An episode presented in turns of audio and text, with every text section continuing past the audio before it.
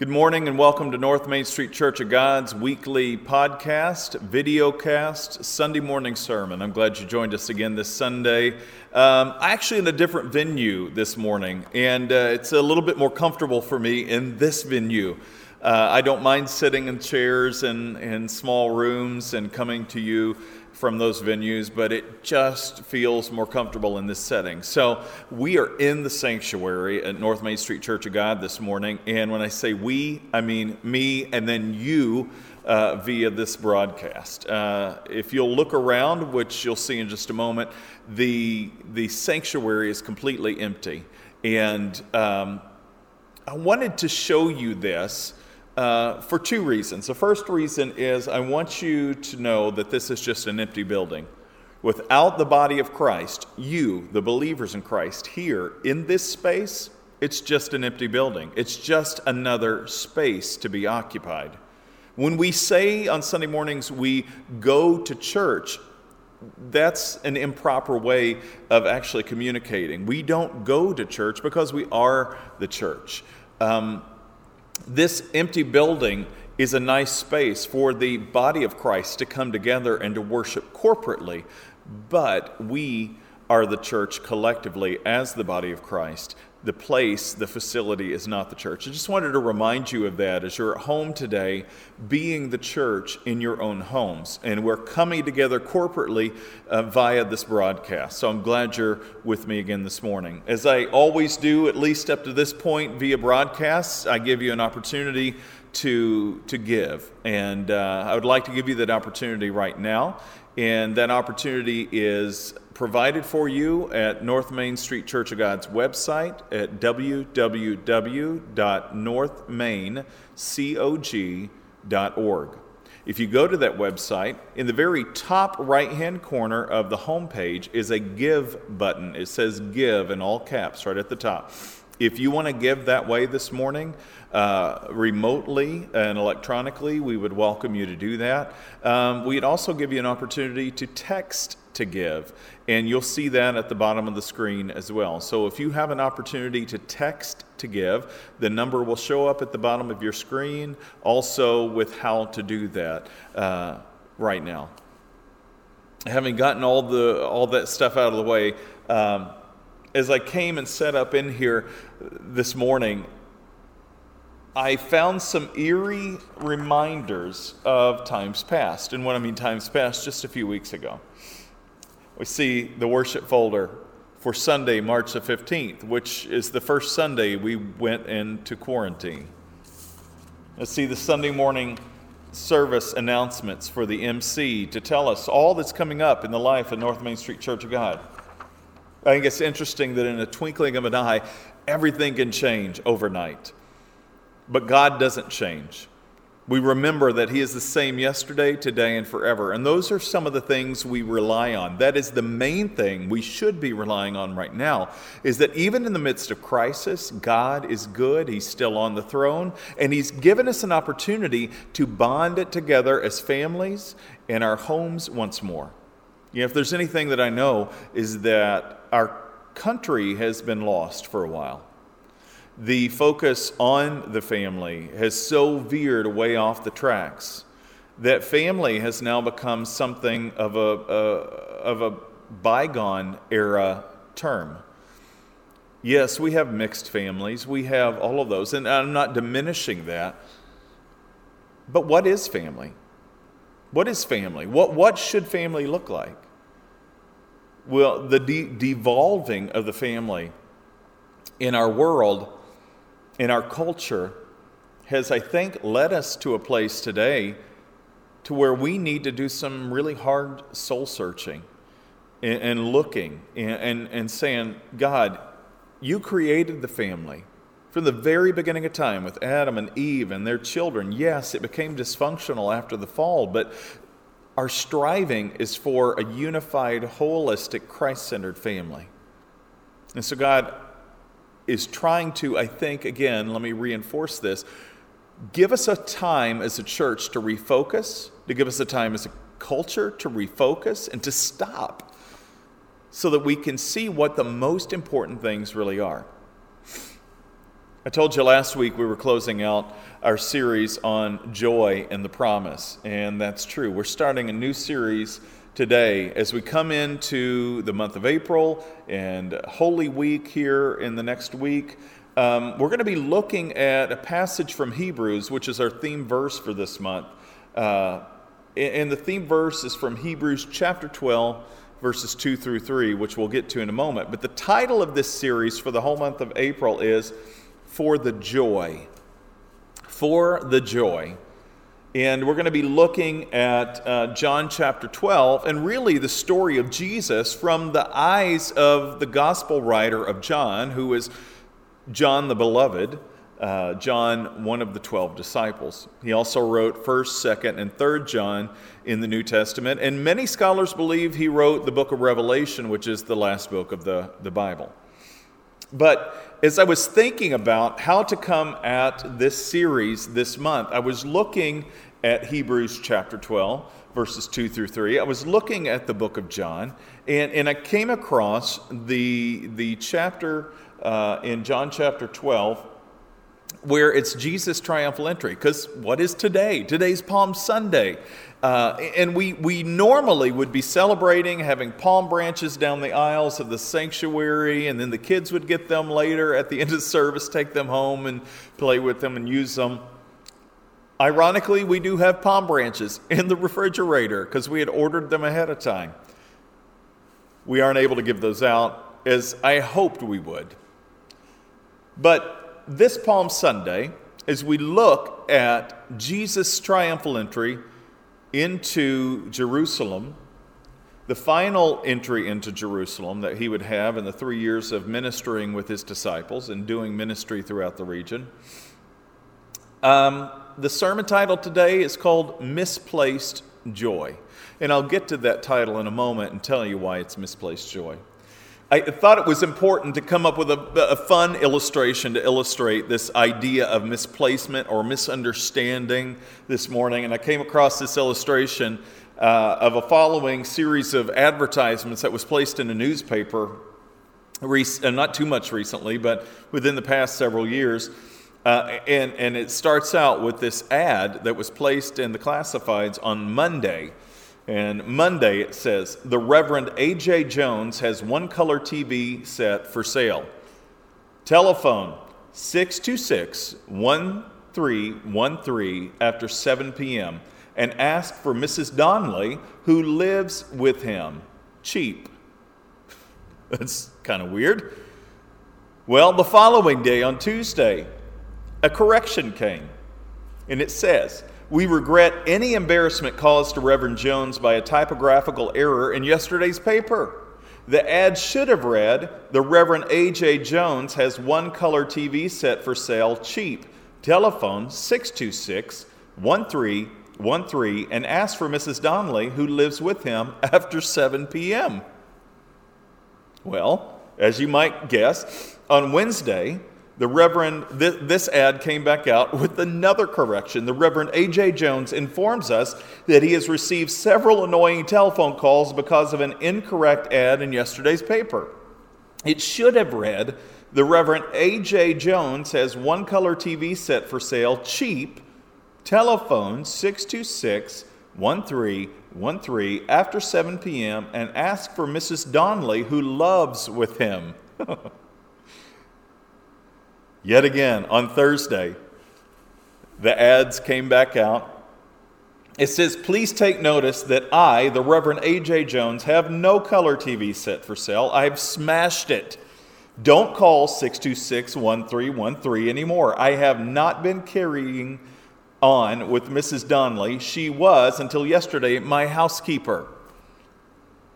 And then on Friday, wanted a housekeeper usual housekeeping duties, good pay, love in Reverend A.J. Jones, telephone 626 1313. I think it's interesting in that illustration how something so simple can be misunderstood in a way as to completely distort the whole con- context of truth. A few misplaced letters or words in a sentence can completely change the meaning of the message or a person's misreading of the text can change the meaning as well. So uh, we see this clearly in the New Testament uh, in the description of Jesus' triumphal entry into Jerusalem. Uh, the coming week of Passover, which would also be his final week into Jerusalem and his final week on earth with us physically before his crucifixion, crucifixion and resurrection. But before we get to John chapter 12, I mentioned Hebrews chapter 12. And let me read for you our theme verse for this month as we look at this sermon today entitled Misplaced Joy. The writer of Hebrews says, Let us fix our eyes on Jesus, the author and perfecter of our faith who for the joy set before him endured the cross, scorning its shame, and sat down at the right hand of the throne of God. Consider him who endured such opposition from sinful men, so that you will not grow weary and lose heart. Who for the joy set before him endured the cross. Well, what was the joy that was set before him? It was the purpose that God had called him. God the Father had called him, Jesus, the very Son of God. The joy that was set before Jesus, God called him to lead us to this place of salvation. He knew that this enduring the cross was the only way that the Father could bring salvation to the world. It had to be through his ultimate and complete sacrifice. And so, for that joy set before him, he endured the cross, uh, uh, uh, uh, scorning its shame, and he sat down at the right hand of the Father. So I want us to now take a look at John chapter 12. John chapter 12, starting with verse 1, we're going to go through verse 19 this morning. Six days before the Passover celebration began, Jesus arrived in Bethany. If you remember Bethany, that's the place where Jesus raised Lazarus from the dead. That's where he had a meal with Mary and Martha. That's where Mary sat at his feet while Martha was cooking in the kitchen. So, six days before the Passover meal, Jesus arrived in Bethany at the home of Lazarus, the man that he'd raised from the dead. A dinner was prepared in Jesus' honor. Martha served, and Lazarus was among those who ate with him. Then Mary took a 12 ounce jar of expensive perfume made from the essence of nard, which is more of an oil like substance, and she anointed Jesus' feet with it, wiping his feet with her hair. The house was filled with this fragrant aroma of spikenard. But Judas Iscariot, the disciple who would soon betray Jesus, said, That perfume was worth a year's wages. It should have been sold and, and the money given to the poor. Not that he really cared about the poor, because he was a thief. And since he was in charge of the disciples' money, or their treasurer, he often stole some for himself. Jesus replied, Leave her alone. She did this in preparation for my burial. You will always have the poor among you, but you will not always have me. When all the people heard of Jesus' arrival, they flocked to see him and also to see Lazarus, the man Jesus had raised from the dead. And then the leading priests decided to kill Lazarus too. For it was because of him that many of the people had deserted them and believed in Jesus. And when all the people heard, uh, uh, the next day, excuse me, the news that Jesus was on the way to Jerusalem, it swept through the whole city of Jerusalem. And a large crowd of Passover visitors took palm branches and they went down to the road to meet him. They shouted, Praise God. Some of your versions of scripture say, Hosanna, Hosanna. Glory to God in the highest. Blessings on the one who comes in the name of the Lord. Hail to the King of Israel. Well, Jesus found a donkey and he rode on it, fulfilling the prophecy that said this Don't be afraid, people of Jerusalem. Look, your king is coming, riding on a donkey's colt. His disciples didn't understand at the time that this was a fulfillment of prophecy. But after Jesus entered into his glory, they remembered what had happened and they realized that these things had been written about him. Many in the crowd had seen Jesus call Lazarus from the tomb, raising him from the dead, and they were telling others about it. That is the reason so many went out to meet him, because they had heard about this miraculous sign. Then the Pharisees said to each other, There's nothing we can do. Look, everyone has gone after him. They realize they're losing power and authority, but the power and authority was never theirs to have to begin with. It was only the power and authority of God that they should have been concerned with. And the key point this morning is this misplaced joy comes from misunderstanding God's purposes. And this oftentimes leaves a person disillusioned and frustrated. However, true, fulfilling joy comes in trusting that God's purposes are always right. Let me explain in a couple points here this morning. What can we learn from this passage of Scripture, John chapter 12, verses 1 through 19 this morning? And what can we learn from Hebrews chapter 12, how Jesus counted it joy to pursue the cross, scorning its shame? Well, here's what we can learn the first thing we can learn is, is about Judas's misunderstanding of Jesus. How it was skewed, unlike Mary's, because he was focused on money or material things instead of Jesus. I think it's interesting that Mary, uh, that she was doing something so different than anybody else in Bethany at the time. And that it was completely dismissed by almost everybody in the room at Lazarus' home. What was Mary doing? She'd gotten this expensive jar, and, and some scholars believe that it was nearly a year's worth of wages. So it's uh, uh like 300 denarii. And a denarii, uh, a denarius, and a denarius is about one day's wage in that day and age. And this bottle of perfume, this spikenard that she was using to anoint Jesus' feet with, was was nearly 300 denarii, denarii in cost. Now, yeah, I mean, it looks like it's an absolute waste. Most of us would probably feel like Judas. Well, what are you doing with this?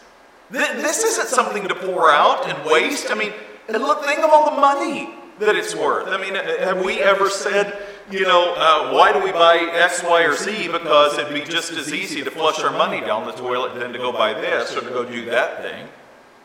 Well, that's what they thought that Mary was doing. And I think that she was so easily dismissed, in fact, that they missed something significantly important that's going on here. Look at this. Jesus had been telling the disciples up to this point that he was going to die. But for whatever reason, the disciples were oblivious to that point. He had been saying, Guys, don't worry, I'm going to die and I'll come back again. Don't worry, I'm going to die, but I'll come back again. And later on in John chapter 14, just a few chapters later, he says, Guys, don't worry. In that same week during the Passover, don't worry, I'm going to die, but I'll come back again. I'm going to go prepare a place for you, but I'll come back again someday to take you with me where I am. Mary, she sees Jesus for who he really is, when nobody else does up to this point. She sees that Jesus is, is this Messiah, this King of Kings, this Lord of Lords. He is her Savior. Mary, in this point, is doing something that only a priest would have done in the Old Testament. She understands this precious gift of her Lord and Savior, and that what she is doing is what none of the other disciples even considered doing anointing his body for burial. In the Old Testament, it was the priest's job to go and anoint people for healing, to anoint kings who would rise to the throne. Mary was taking on this particularly priestly role in anointing Jesus' feet. And Jesus doesn't scorn her for it. A woman taking on a priestly role. Instead, he praises her for it. If you look throughout the Old Testament, you see that. You see the only ones who were doing that were male priests. But Mary is anointing Jesus and blessing him with the royal honor that he deserves by pouring out this expensive nard on his precious feet, those feet that would carry his broken body all the way to Calvary. Like Judas, I think, and I fear, quite honestly, that many of us often look at the material things in life rather than the spiritual things in life when it comes to daily life and daily living. I fear that our focus on Christ is obscured by the tedious day to day comings and goings of regular routines. I mean, Think about what we're experiencing right now. We're in a, in a break from the daily comings and goings routines. We're having to rethink how we do things because things are shut down while we're cooped up in our homes. There's even a stay at home order right now during this pandemic in, in Butler, Pennsylvania. Please don't leave if you don't have to. I worry that we all too often concern ourselves with the minuscule and the mediocre things of life than we are of the spiritual things of life. So much so that we completely miss the riches of Christ and the opportunities that He presents us on a daily basis. What opportunities is God presenting you right now in the midst of your home, in the midst of captivity, if you will? It's not like he stopped talking. It's not like he stopped working. God is still working. He's alive and well and reigning victorious. But what are we doing in the midst of this crisis, in the midst of this time? Are we listening for him? Do we hear what he's saying? Are we missing him? Have we misplaced him? Are we misunderstanding maybe even what his purposes are for us during this time? You see, Judas's focus was on the material stuff, the fleeting, the fading things of this life. It wasn't on the one who was the way, the truth, and the life. On this subject, the writer of Hebrews goes on to warn us in Hebrews chapter 13 do not love money. Be satisfied with what you have. For God has said, I will never fail you, I will never abandon you. Do you believe that? In, in times of crisis, in times when we can't do or go about the normal things of life, do we believe that God will never leave us and He would never abandon or fail us? I hope you believe that. What about the second thing this morning? The second thing is this the Passover uh, visitors that had come into town for the Passover they, they had skewed their perception, or they had this skewed perception of Jesus because they misunderstood who Jesus was. That's our second point. The Passover visitors' understanding of Jesus was skewed because they misunderstood who Jesus was. Upon his final arrival into Jerusalem, this triumphal entry, this Palm Sunday that we celebrate today, when we remember a thousand, a couple thousand years ago, when Jesus made that triumphal entry.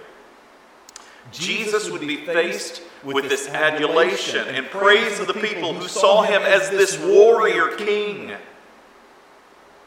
Come to set the Jewish people free from the oppressive powers of the Roman government. For many centuries, the Jewish people had this understanding that they believed there would be a Messiah that would come, who would come in pomp and circumstance in, in all of this militaristic might and power. It was believed that this great leader would reestablish this earthly kingdom that no other power would be able to overthrow again. And it was commonly held that the Messiah would draw the Jewish people back from far and wide to become a, a great nation once again, greater even than the nation when it was under its greatest with King David. So the people were enlivened with this sense of hope and excitement upon Jesus' arrival into Jerusalem. They saw his arrival as this defining moment in his ministry of his reestablishment of this earthly kingdom and the beginning of the end for the Roman Empire in that region. But they were wrong. Jesus would ultimately be arrested just a few days later, crushing their hopes, their dreams, all their aspirations for a new nation of Israel on earth.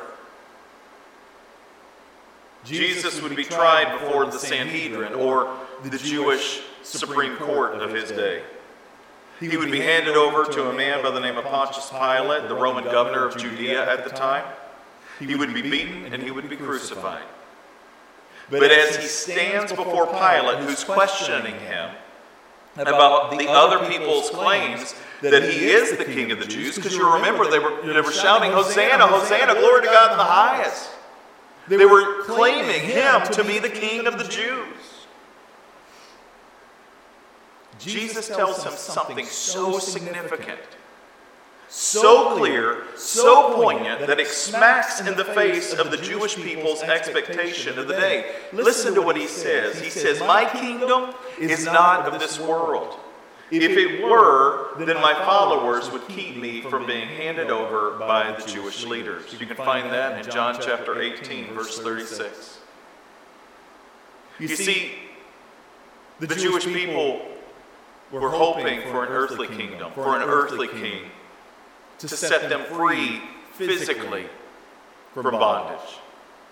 But Jesus, the Son of God, the true Messiah, never offered them freedom from physical bondage, but rather from spiritual bondage, from the weight of sin and death, which are the greatest enemies, greater than the Roman Empire, greater than the Assyrian Empire of times past, greater than the Babylonian Empire under King Nebuchadnezzar in the Old Testament, the greatest enemy of the people was sin and death. That's what caused these tyrannical leaders to rule and, and to have power, these pagan nations to rise to power and to do some crazy, horrible things and to become oppressive. It was all because of sin and death that was ushered in in Genesis chapter 3 with the first sin and the first disobedience of the first humans. Jesus was coming to set the captives free from that bondage of sin and death so long ago that it perpetuated itself to this point that they were now feeling the weight of. Jesus wasn't an earthly king. His kingdom was not of this world. Rather, as the prophet Isaiah in the Old Testament tells us, he is the King of kings and the Lord of lords. He's a Prince of peace, mighty God, counselor, wonderful counselor. This is who Jesus is. I don't say this is who he was, even though that is who he was, but this is who he is because he is alive and well today. It's interesting to me that by the end of the week, those same people who were shouting, Hosanna, Hosanna, glory to God in the highest, started to shout, Crucify him. They shouted, Crucify him, crucify him. At the base of the steps of the Roman governor's headquarters in Jerusalem. Pontius Pilate, having, having had Jesus flogged, standing there a beaten and bloody mess, presents Jesus to the people. He says, Here is your King of the Jews. What would you have me do with him? In John chapter 19. And the people cry out, Crucify him, crucify him. And even the priest yelled out, We have no king but Caesar, defining really where their loyalties lie. Their loyalties lay only in earthly kings and kingdoms, but not in a heavenly king and in a heavenly kingdom, who they had just rejected and just condemned to crucifixion. The third thing this morning is this the disciples' understanding of Jesus was skewed because they misunderstood Jesus' prophecies about himself. Remember John chapter 12, verse 16. His disciples did not understand at the time what this was, that this was a fulfillment of prophecy, that his coming into Jerusalem on a donkey, that the people shouting, Hosanna, Hosanna, glory to God in the highest, that that was a fulfillment of prophecy. They didn't understand it until after his death and resurrection. Then it came to them, and then they understood. You see, the disciples, much like their counterparts and colleagues in the rest of the, the, the, the uh, Roman Empire, who were Jewish people, they too were anticipating that Jesus was this Messiah. They knew him to be Messiah, Lord of Lords, King of Kings. They continued to follow him because they believed that about him. But they also had this sense in the back of their minds because of how they had been raised that Jesus was going to rise up you see, this is what happens in, in, in one of the Gospels where, where Peter takes this sword and cuts off the ear of Malchus, the, the, the servant of the high priest, the temple guard. And Jesus says, No, no, no, no, put your swords away. For if you live by the sword, you die by the sword. And then he puts the ear back on Malchus and heals him right there. See, Jesus wasn't a militaristic ruler. He just, that's not who he was. Because he even says in John chapter 19, if my kingdom wasn't of this world, here's what would happen. My followers would rise up to protect me. And that's what Peter was trying to do when he rose up and cut off the ear of Malchus. But Jesus says, no, no, no, no, stop. Don't do this. And he gave himself over to the temple guards. He was arrested and taken in. And the disciples didn't understand that he wasn't the kind of Messiah that they had hoped or anticipated or expected that he would be. It wouldn't be until later, after Jesus' resurrection, that the disciples would have the, fulfill, the, the full understanding of Jesus' prophecies about himself.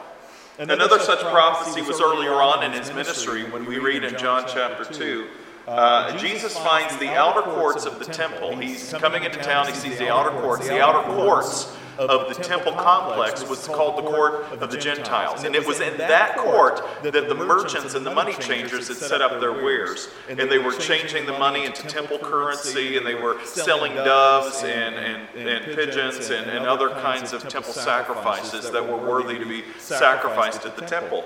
and, and the, the, the, temple courts were meant to be a place of prayer and of worship, not a, player, a place of merchantry and changing of money. Jesus is furious with this. And he, he recalls a passage from the Old Testament. He's driving out the money changers and the merchants. And he's saying, My, my father's house is to be a house of prayer. And so, and so he's driving the money, the money changers and the merchants out, and he's flipping over their tables in this righteous act of anger. Why is he angry? Because it's to be a place of worship and of prayer. And the merchants and the money changers and the Jew in, in, in the Jewish temple complex were keeping the Gentile believers in God from worshiping and praying in that court. You see, Jesus wasn't just a God or a, a, a, Messiah for the Jewish people, he was a Messiah for all the earth. In Genesis chapter 12, he's fulfilling the promise given to Abraham. That through him he would become a blessing to the nations, and now through the line of Abraham, all the way up to Jesus. Jesus becomes that blessing to all the nations. And so, what Jesus, what Jesus tells the religious leaders after he's already stormed the temple, thrown over the money changers' tables, driven out the merchants. The Jewish leaders demanded in John chapter 2, listen to what they say. What are you doing?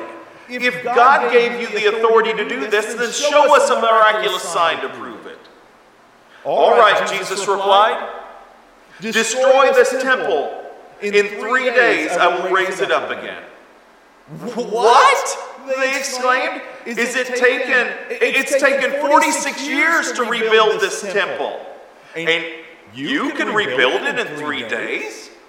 But when Jesus said this temple, he meant his own body. After he was raised from the dead, his disciples remembered that he had said this, and they believed both the scriptures and what Jesus had said. You see, Jesus' prophecies and prophesied all the way through his ministry with his disciples. In the, in the towns he taught in, in the places he preached, in the synagogues in which he went. When he healed, when he ministered, even in places like Jerusalem at the temple, his purposes were, were to relay this simple message about what the kingdom of God is all about. and, and, and what God is truly like. Sometimes I think we assume too much that we don't really listen to what God's Word says, or we don't really listen to God when He speaks to us personally. We tend to fill in the blanks with information that isn't warranted with regard to spiritual things. Instead of listening to Jesus' very words and learning to hear Him for what He really says, we, we all too often make up what we believe he's saying, and then we craft our own set of ideals and values around that. You see, Jesus spent so much time with his disciples, teaching them and telling, thing, telling them things, and saying, Those with ears to hear, let them hear, let them listen. This, word here, he's taking from the Hebrew term Shema in the Old Testament. And it's not just a word that they are to just, you know, listen, they are not just to hear it, but they are to truly actively take it in and truly hear it for what it's worth. And a lot of times in the Old Testament, we'll read Shema, Shema. If you read the Hebrew, it'll say Shema, Shema, which means listen carefully. And that's what, in essence, Jesus is saying in these times. Those with ear to hear, let them Shema, Shema, listen carefully to what I'm about to say. Really, really listen to what I'm saying, and not just guess at what I'm saying. This is how so many of Jesus' followers not, not only then, but, but I would say today, become divided and opposed to one another. Rather than hearing or shemaing Jesus' truth for what it really is and for what he's really trying to communicate, we, we take what we think he's saying, what we think we've heard, and we create these false teachings in the process, and that is so, so dangerous. You see, you see when, when, we misplace or misunderstand Jesus' very words and his purposes, it behooves us to start again with the basics in order to see and hear him for who he really is and not for who we wish or desire for him to be. Let me, close with this. There's a story that's told of how this famed French artist, Paul Gustave Doré, uh, was, was traveling in Europe when, when he, faced a predicament. He reached, he reached a border crossing and he discovered that he had misplaced his passport somewhere. So without, so without his papers, the officer would not allow Doré to pass. Finally, Doré was given a test to prove his identity. The official gave him a piece of paper and a pencil, and he requested that he draw a, a group of nearby peasants. Well, Doré did so with such ease that the official was convinced that he was indeed the famed artist. Doré was known by his work, but Christ wasn't recognized by his work. The people in Jesus' day expected a militaristic Messiah who would conquer by the sword, but Jesus' word was one of peace and love. In his triumphal entry into Jerusalem, the week he would be crucified. Jesus calmly entered Jerusalem, riding on the back of a donkey, to the praises of the people who were crying out, Hosanna, glory to God in the highest. And little did they know that just a few days later, their glorious Messiah would be nailed to a tree. You see, Jesus' mission wasn't to conquer the world by might, but by love. And that's still his mission today through the body of Christ. What is the greatest commandment? Jesus tells us to love the Lord your God with all your heart, with all your soul, with all your mind, with all your strength, and to love your neighbor as yourself. You see, that's what Jesus' kingdom is all about. It's what it's always been about, and it's what it always, always will be about. Jesus' purpose was to usher in the kingdom of God and his righteousness by way of his life and his death. And as we'll see next week, Easter Sunday, by his resurrection. I know, I know this seemed counterintuitive to the people then. It might even seem counterintuitive to us now because it is truly a, a, a dilemma, a paradox that we run into. How does one man's death save everybody else? How can it save everybody else? It's perplexing, but it's the message of the gospel, the good news of Jesus Christ who was, who was the, once and for all sacrifice, the writer of Hebrews tells us. That, that whoever believes in him, John 3.16, would not perish but have everlasting life. Are your, Are your expectations of him this morning misguided and misplaced? Thus leaving your joy misguided and misplaced? Do you, find yourself during this time of quarantine and lockdown complaining more or finding joy in the Lord more? When, when things aren't going your way, what do you do? When, when things aren't playing out the way you planned, where do you go? Where do you turn? Are you thanking God? even in the midst of trials and struggles? When you, when you consider, or when you experience trials of many kind, James says in James chapter 1, consider it pure joy, my friends. Why? Because it tests you. And as you persevere through the test, your faith is strengthened and you become mature.